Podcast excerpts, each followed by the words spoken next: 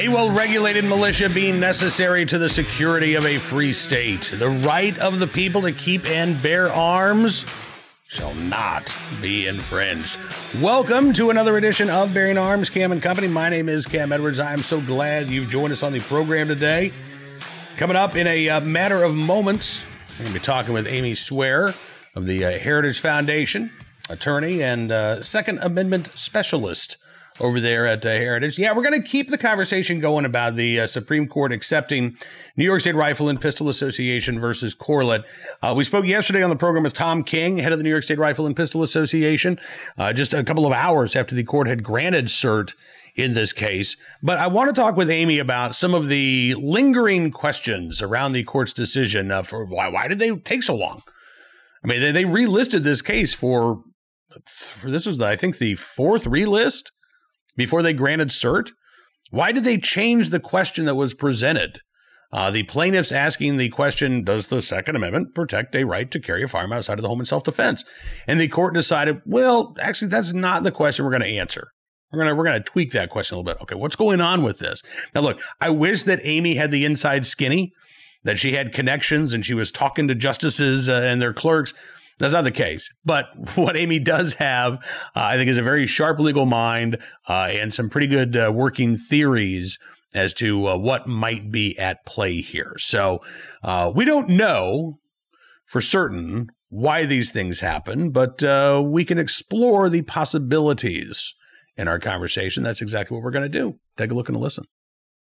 Amy Swearer, thank you so much for coming on the program. It's so good talking with you today. Yeah, thank you so much for having me. Always, uh, always great to be on with you. Well, and, and again, it's it's good to be talking about uh, some good news for once, and not you know Biden's executive orders or uh, the gun control bills passing out of the House of Representatives. Uh, now we get to talk about the Supreme Court accepting a case dealing with the right to carry. But I want I want to get into this with you because you know obviously there are a lot of folks out there who are still, let's say, skeptical uh, that the court yeah. is is going to uh, save or secure the Second Amendment. You know, we saw last year the court uh, allowed New York City to moot a, a challenge to uh, to its gun control laws.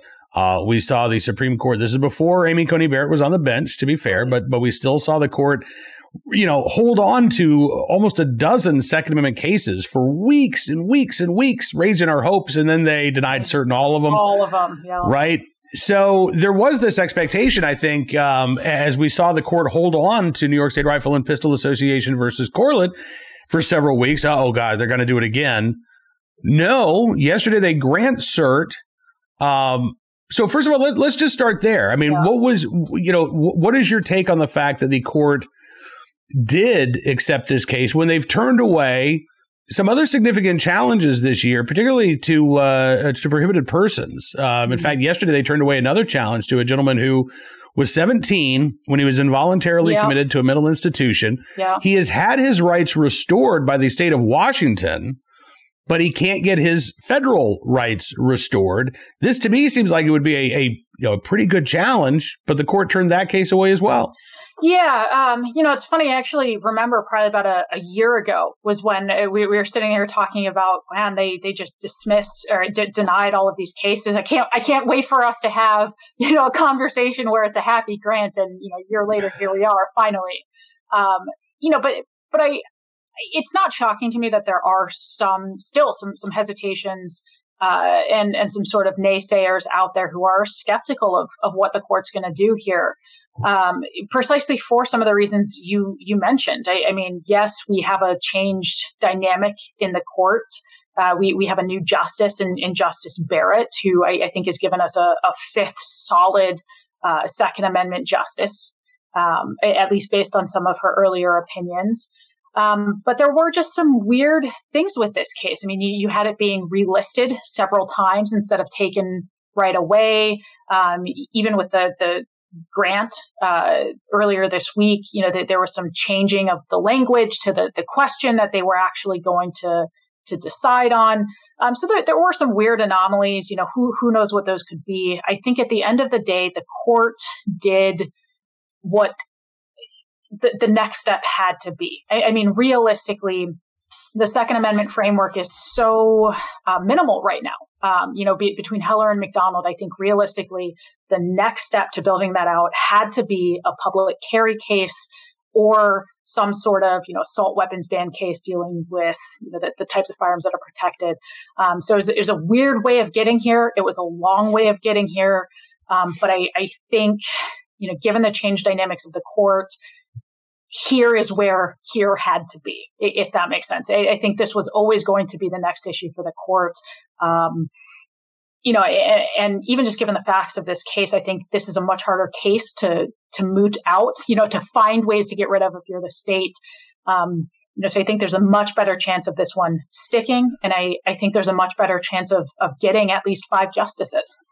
Okay, I want to talk about the mootness issue, but before we do that, I want to go back to something that you just mentioned. And that's the fact that the the court reworded the question that that is is being addressed here. So, and I'm going off of memory, but uh, in essence, the the question that was posed by the plaintiffs is whether or not the Second Amendment protects the right to carry a firearm for self defense outside of the home. Right. Right. And the court said, well, we're going to actually uh, uh, answer the question of whether or not these individuals uh, had their Second Amendment rights violated by having their their applications to uh, to get a carry permit denied in New right. York State, right? Yeah, yeah. I mean, so that it's a, it's a little weird because it's it's not quite the question that was presented by by the petitioners. Um, you know, there, there have been a lot of hot takes over what might be there. I think one of the best analysis analyses, because there there are multiple that I've seen, is actually from uh, Professor Professor Josh Blackman, um, who I think uh, he he had written an article with Reason. Um, you know, there, there might be some uh, some some underlying reasons for that. You know, wh- whether the court, not to get too technical here, but maybe the court wanted to turn this into an as applied challenge because they want to strike down this particular, uh, you know, carry uh, framework in New York, but maybe they want to leave open that there are other may issue states that you know might have. Uh, workable constitutional frameworks. So, so maybe they want to do that. Maybe they thought, uh, you know, th- there's a theory that, you know, maybe they wanted to allow it uh, as an as applied challenge so that New York could moot the case by granting these petitioners concealed carry permits and, and just sort of getting rid of it. Um, you know, th- there's also some theories that by changing the wording a little bit, um, you know, maybe there's a possibility, or, or, at least some of the justices thought there was a possibility of bringing in uh, like a, a, Justice Kagan onto the issue, maybe getting a seven justice majority there by, by limiting it. Um, you know, but at the end of the day, it's it's a it, it's really a shoulder shrug. Who knows? Um, you know, we we have a case that seems very primed to at least start answering these basic questions. Absolutely. And, you know, and so here's my pet theory, by the way, if you want it. Uh, I'm not a learned legal scholar like Josh Blackman, but I remember reading the state of New York's response to the cert petition. And one of the arguments that the state of New York had made is that, look, there really isn't a conflict uh, between the various circuit courts. All of the circuit courts have agreed that there's a right to carry outside of the home. Uh, it, it's just that uh, the various courts have have differed as to what sort of uh, uh, powers the the state government has to uh, interfere with that right in the name of public safety. Um, and so I wonder if the court isn't saying, all right, well, we're not, you know, if the court isn't going to actually try to use that that sort of argument, or that logic of, look, you know, all of the courts agree that in theory there's a right to bear arms in self defense. We're looking at these specific cases uh, to see whether or not New York's uh, denial for these individuals violates that Second Amendment right. Yeah, I mean that that's, that's certainly interesting. Though I don't know. I, I, mean, for for listeners who may or may not have you know been paying attention, I don't know how well that stands up in light of the Ninth Circuit in in Young v. Hawaii, where now they've essentially said, no, actually, you don't have a right to carry outside the home in any capacity. Um, yeah, yeah, you know, it's it's an interesting uh, hypothetical. Um, I, I, don't know that we'll ever know the reason for it. I mean, may, maybe we learn uh, later on as as the court once we get an opinion. You know, maybe we start saying, okay, maybe that's why they did it. But you know, at, at the end of the day, despite you know, again, just despite all of these, I, I think well founded uh, propensities to, to be sort of naysayers and be like, oh, they're going to find a way to, to get rid of this. Um, you know, they, they did take the next big step, um, which is to take a meaningful carry case. And, uh, you know, I, I, have to be excited about that. Absolutely. Well, look, and we still have Young versus Hawaii out there. Yep. I mean, that that's the other thing is that, um, you know, the, the court could still accept Young versus Hawaii when it gets uh, uh, up to the Supreme Court uh, in conference, uh, mm-hmm. which probably won't be for a few months. But um, that that case is is still alive, uh, and you know the court could. I'm very. I'm actually kind of curious to see what the court does with that because the Ninth Circuit decision was so egregiously bad. Yeah. Um, you know, is there maybe a two step process that uh, some of these justices are working on? Again, all hypothetical at the moment. Um, but you know, so so let's talk about the idea that well, maybe New York could moot this case as yeah. they did the uh, the challenge to, to the New York City gun law last year. As you say, for the state to go back and retroactively approve these individuals after denying them, um, I mean, that would be, I think, a, a clear abuse of the system. And to me, that would be a, a, a, just another indication about why this law needs to be changed because it allows for abuses to take place. I mean, that, that ultimately is you know, the, the big question confronting these justices is does this system in New York, which by the way has led to licensing scandals yep. in the New York Police Department, uh, as well as the denial of uh, you know law-abiding, responsible gun owners to be able to uh, to get their license to carry, is this uh, again an infringement on the right to keep and bear arms? And if the state can can go back and say, well, you know what, we we made a mistake, but now you get to carry a gun. I would argue that absolutely this is a demonstration yeah. that this is an abusive yeah, system. That it's, that it's, it's entirely arbitrary and capricious. I, I, mean, so one, you look at the, the actual petitioners in this case, you have two individuals, um, at least two individuals who uh, are incredibly responsible, years and years of training. They've done uh, the classroom work. Um, you know, they, they've almost gone out of their way in the state of New York to say, look, we are responsible, law abiding citizens. We will jump through any hoops that you put in front of us. Just give us the opportunity. And the state of New York here did uh, what it has done in the vast majority of these instances, um, which is, uh, and, I'm paraphrasing here from uh, Rob Romano. If, you, if you're not following him on Twitter, uh, 2A Auto Updates, um, you know, he, will go through some of these, and the way he always phrases them is the state of New York saying, "Well, have you tried being robbed more frequently? You know, have you have you tried being a victim of crime uh, more often? Um, because if not, well, you know, sorry, uh, you, you, know." And, and, I think that at its core is is the problem. Uh, is that they're not even looking at things like is like training. You know, is this person trained? Is this a public safety issue? They're, they're breaking it down to, well, are you actually in danger? You know, we're going to make the decision as to whether you're just, you know, so in need of a gun uh, in in public and not, you know, are are you a prepared, responsible gun owner? And it's so arbitrary. Um, you know, it, it, lends itself to, uh, as as you've talked about it, it lends itself to just complete scandals. You know, people just being able to pay off um, uh, officials in order to get these licenses. And it also lends itself to disproportionately impacting, uh, frankly, poor people of color. Um, you know, you, you look at whether it's LA County, whether it's New York, overwhelmingly, the people who get these permits are rich, white, well-connected individuals. Um, you know, sometimes a lot of donors for the, the county sheriffs. Um, and so it's just so ripe for abuse. Um, you know, so I, it would be funny to see them try to go back and moot it that way because I think you're right that it plays exactly into the legal hand of you guys never cared about any, you know, rational cutoff for public safety. This was always about just the state having the power to say, no, no, no, pay us enough money or beg us to come exercise your privilege. Yeah, absolutely. You know, and, and you, you make a point that uh, I actually wrote a piece about this yesterday. Um, the left should be opposed to these laws too whether they realize this or not. I'm, I'm actually really looking forward to gun control organizations trying to explain to their allies on the left that, yes, uh, policing is systemically racist. And yes, we need to reimagine policing, but we also need to make sure that police have sweeping authority to decide who gets permission to carry a gun because they're totally not going to be uh, abusive or racist uh, yeah. and discriminatory in that fashion, which is the argument that gun control advocates are making, right? On the one hand, you've got these groups that are proclaiming uh, uh gun violence is police violence. Uh, and they're, you know, they're they're leading into the reimagined policing movement.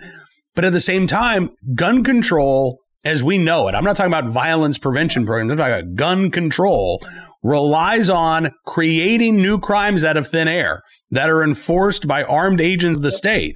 Uh, and this is a system in place in New York that gives incredible power and authority to the very same law enforcement agencies that the left wants to quote unquote reform. Yeah, you know, and, and it's it's not just how in practice it works. I mean, we're talking about a history uh, of of racist gun control laws, specifically with rights to carry. Um, so it's always interesting to me to to see uh, these gun control advocates or, or, states who are defending these laws, you know, bring up the, these, oh, well, you know, such and such a state had a concealed carry permit law way back in 18, you know, fill in the blank, whatever. And what they don't tell you is, okay, one, they also permitted open carry, uh, per, not, you know, needed a permit, but authorized open carry without a permit. And then two, when they started putting these laws into place overwhelmingly, it was so that uh, they could have the authority to say, "Oh, well, I see that you are not a white person, um, so you will not be getting this permit." Uh, that overwhelmingly, the, the racist undertones of these laws is still there. I think in practice today, in in what we see, just demographically, who does and doesn't get a permit. Absolutely. So, all right. So, um, I, you know, I'm trying to think of some of the, the questions and comments that I heard. I did have somebody uh, say, all right, well, you know, if, if the court was really serious about this, why are they waiting until the fall uh, to hear oral arguments? That's just a matter of the schedule, right? Yeah. Um, so th- this is pretty late in the term. I mean, theoretically, they could try to throw something into the, the schedule um, but it's it's already the end of April. I, I mean, they um, you know by, by the end of May or June is when they already have all of their opinions out from from all of the oral arguments from this term.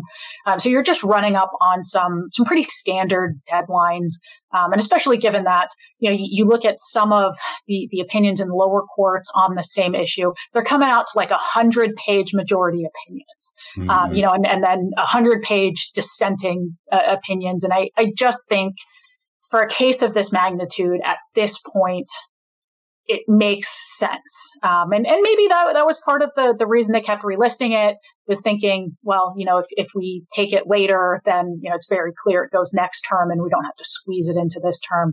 Um, so, so who knows?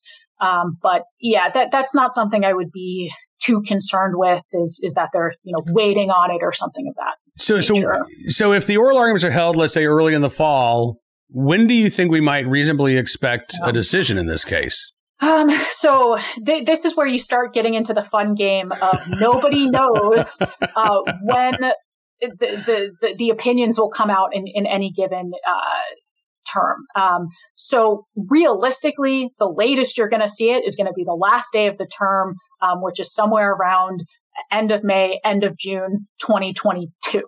Um, that being said, you know, if they, if they, list it for early in the fall, um, you know, you, you, could see it by um, er, early winter of of 2022. Um, again, a, a, case of this magnitude, where it's it's you're going to have split opinions. You're not going to have, you know, a, a, nine justice per curiam opinion um, where they all agree. Um, I, I just don't see it coming out before 2022. Um, but again, that's that's not unique to this case or a case of this magnitude. It's it's not something I would try to read the tea leaves with, be like, oh, they you know they're they're holding on to it, they're delaying it. Um, you know, at, at, this point, we've waited 13 years since Heller. I, you know, I, I think yes, it hurts to wait another year, but at least we know it's coming. Yeah. Well, and there are some other cases. You know, the, the court has uh, now got New Jersey's magazine ban, a, a legal challenge to that ban, uh, which is going up in conference, I believe, this Friday for the first time. Uh, and then I mentioned Young versus Hawaii, that, that, that egregiously awful decision by the Ninth Circuit uh, that taken with Peruta uh, versus San Diego. The Ninth Circuit has declared that there is no right to bear arms right. protected by the Second Amendment. I, am still curious. I, re- I, realize this is just your opinion. You've got you know no special insight into the mind of any of the justices on the court. But do you think that now that they've taken the New York carry case, do you think they just let that go? Or do you think that they still have the potential of taking that Ninth Circuit case given just how awful that opinion was? Well, I, think realistically, and you saw this um, similarly sort of after Masterpiece Cakeshop, where if you remember, there were a lot of similar types of First Amendment uh, issues. Um, where, where, what they'll do is, you know, they'll, have their core case, which in, in, this case is the New York State um, rifle and pistol case, um, and they'll just sort of hold on to all of the other ones pending the decision in the New York State uh, rifle and pistol and then I would imagine that, you know, wh- whenever that opinion comes out, which, you know, we, we both hope and think should appropriately be that this sort of may issue um, good cause requirement uh, is is impermissible. That there is some right to carry outside the home. I would imagine you'll see um, what are called uh, a lot of people refer to them as GVRs. Um, so they'll grant the case, vacate the opinion, and remand it to the Ninth Circuit, basically saying you done messed up. See our opinion in this recent Second Amendment case. Fix it. Um, and, and then theoretically, you know, the, the Ninth Circuit should reevaluate that case and say, yes, you know, whatever, that there is a right, Hawaii fix this and, in order Hawaii to, to fix it. Um, sometimes that doesn't work. You know, it, it, theoretically, you could still see the, the Ninth Circuit a year or two years from now saying, no, we, we still think, even in light of this recent Second Amendment case that this is still permissible, and then the Supreme Court might have to slap that down again. Um, but that, that's more realistically what I would expect. I, I, wouldn't expect them to take both of those cases or combine them. Um, I, I, think it's pretty clear cut in New York that they can just take the rest of these carry cases after that opinion and say, "Look, see our opinion, fix it, do the right thing." So even with the um, the revised question, the, the, sort of you know slightly narrower focus, you think that the the court still has the opportunity to to issue an opinion that will impact more than just the New York carry laws?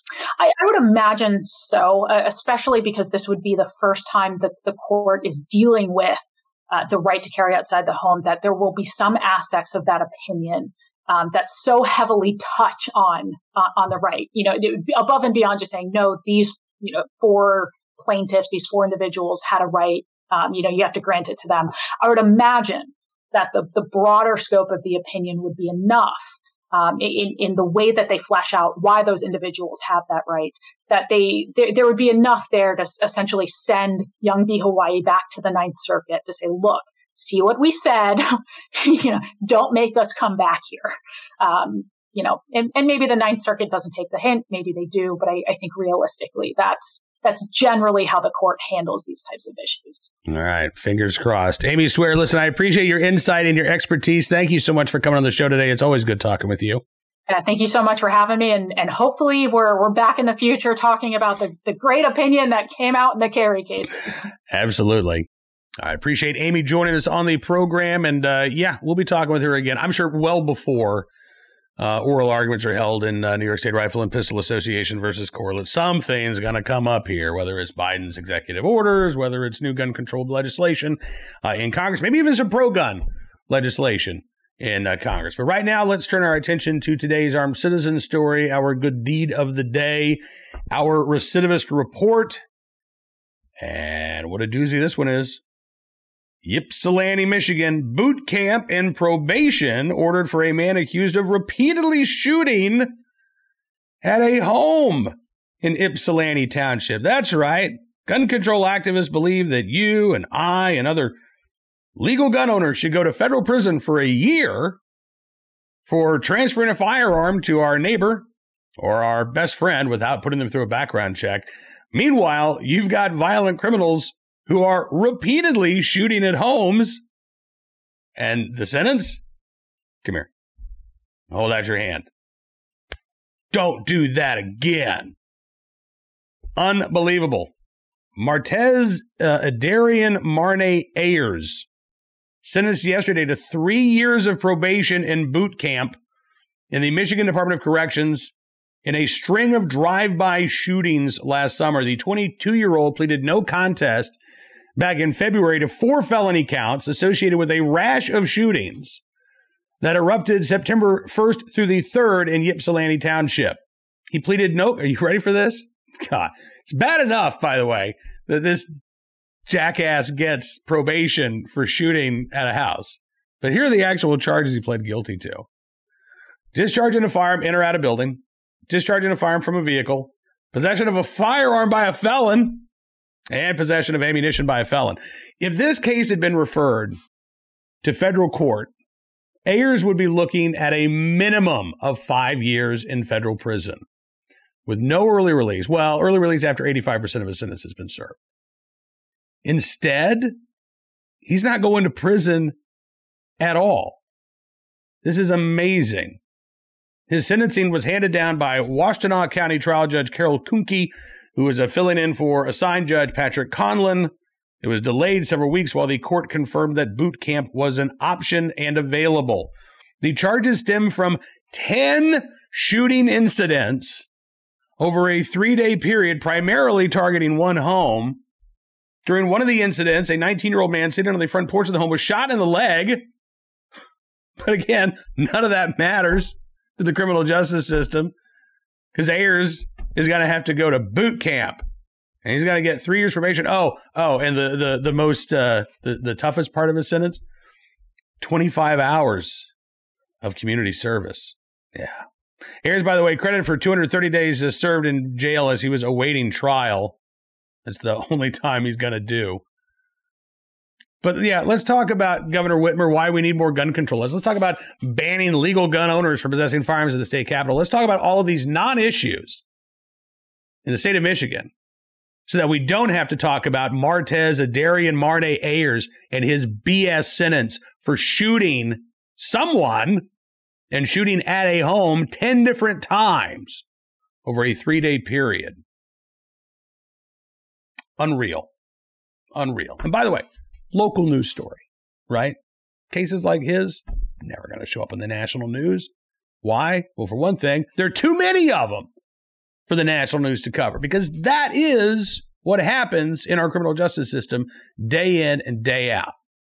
Even if you don't like guns, even if you hate the Second Amendment, the idea that slapping another gun control on the books is got to fix things, you're insane if you think that that's the case.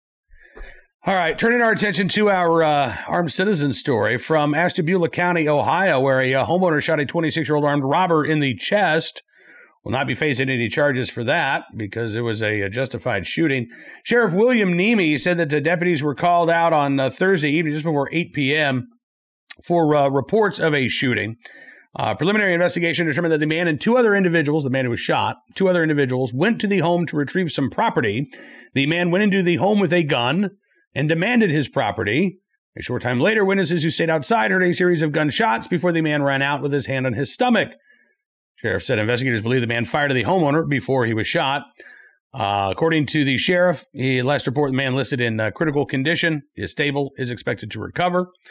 Uh, this would appear to be a clear cut case of self defense. Even if you have a property dispute, mm, probably the worst way to handle it is to grab a gun and then try to break into somebody's home to get your stuff back but that appears to be the uh, at least the the attempted justification. We don't even know whether or not the individual's property was actually inside that home. Just that that was the uh, reasoning he used to engage in the home invasion. Uh, and finally, today, our good deed of the day from Avon, Minnesota, where the uh, local police chief. Uh, in the right place at the right time, willing able to do the right thing to uh, help save a man and his property from a fire. This was last Thursday afternoon, about 1.30 in the afternoon. Avon Police Chief Corey Nellis on patrol when he saw black smoke coming from an area south of town. So he decided to uh, investigate. He's also, by the way, a volunteer firefighter. Uh, found a, a, fire in a wooded area, and he could hear somebody yelling for help when he got out of a squad car. James Dean, 73 year old, uh, who owns the property, was laying there on the ground. The ground around him was actually on fire. Uh, the chief ended up calling uh, county dispatch for help. He was not able to get to uh, James Dean on his own. Uh, within a, a, short period of time, the Stearns County Sheriff's Office, Avon Police Department, Minnesota State Patrol, Avon Fire, Albany Fire Departments all arrived. Uh, Dean was rescued from that blaze, taken to a St. Cloud hospital with burns to his legs and arms. Dean uh, told authorities this was supposed to be a controlled burn. Basically, he had you know gathered up a, a small pile of sticks, lost control of it. There's a, a, storage trailer that was severely damaged, along with minor damage to Dean's home. Several acres uh, also burned, but thankfully, again, Dean is going to recover uh, thanks to the uh, quick response of uh, Corey Nellis, the police chief there in uh, Avon, Minnesota. So, in the right place at the right time, willing and able to do the right thing. We thank you, sir, for your very good deed.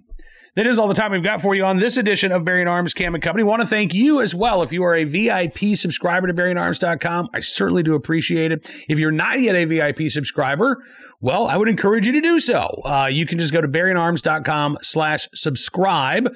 You can use the code GUNS and get 25% off of your membership.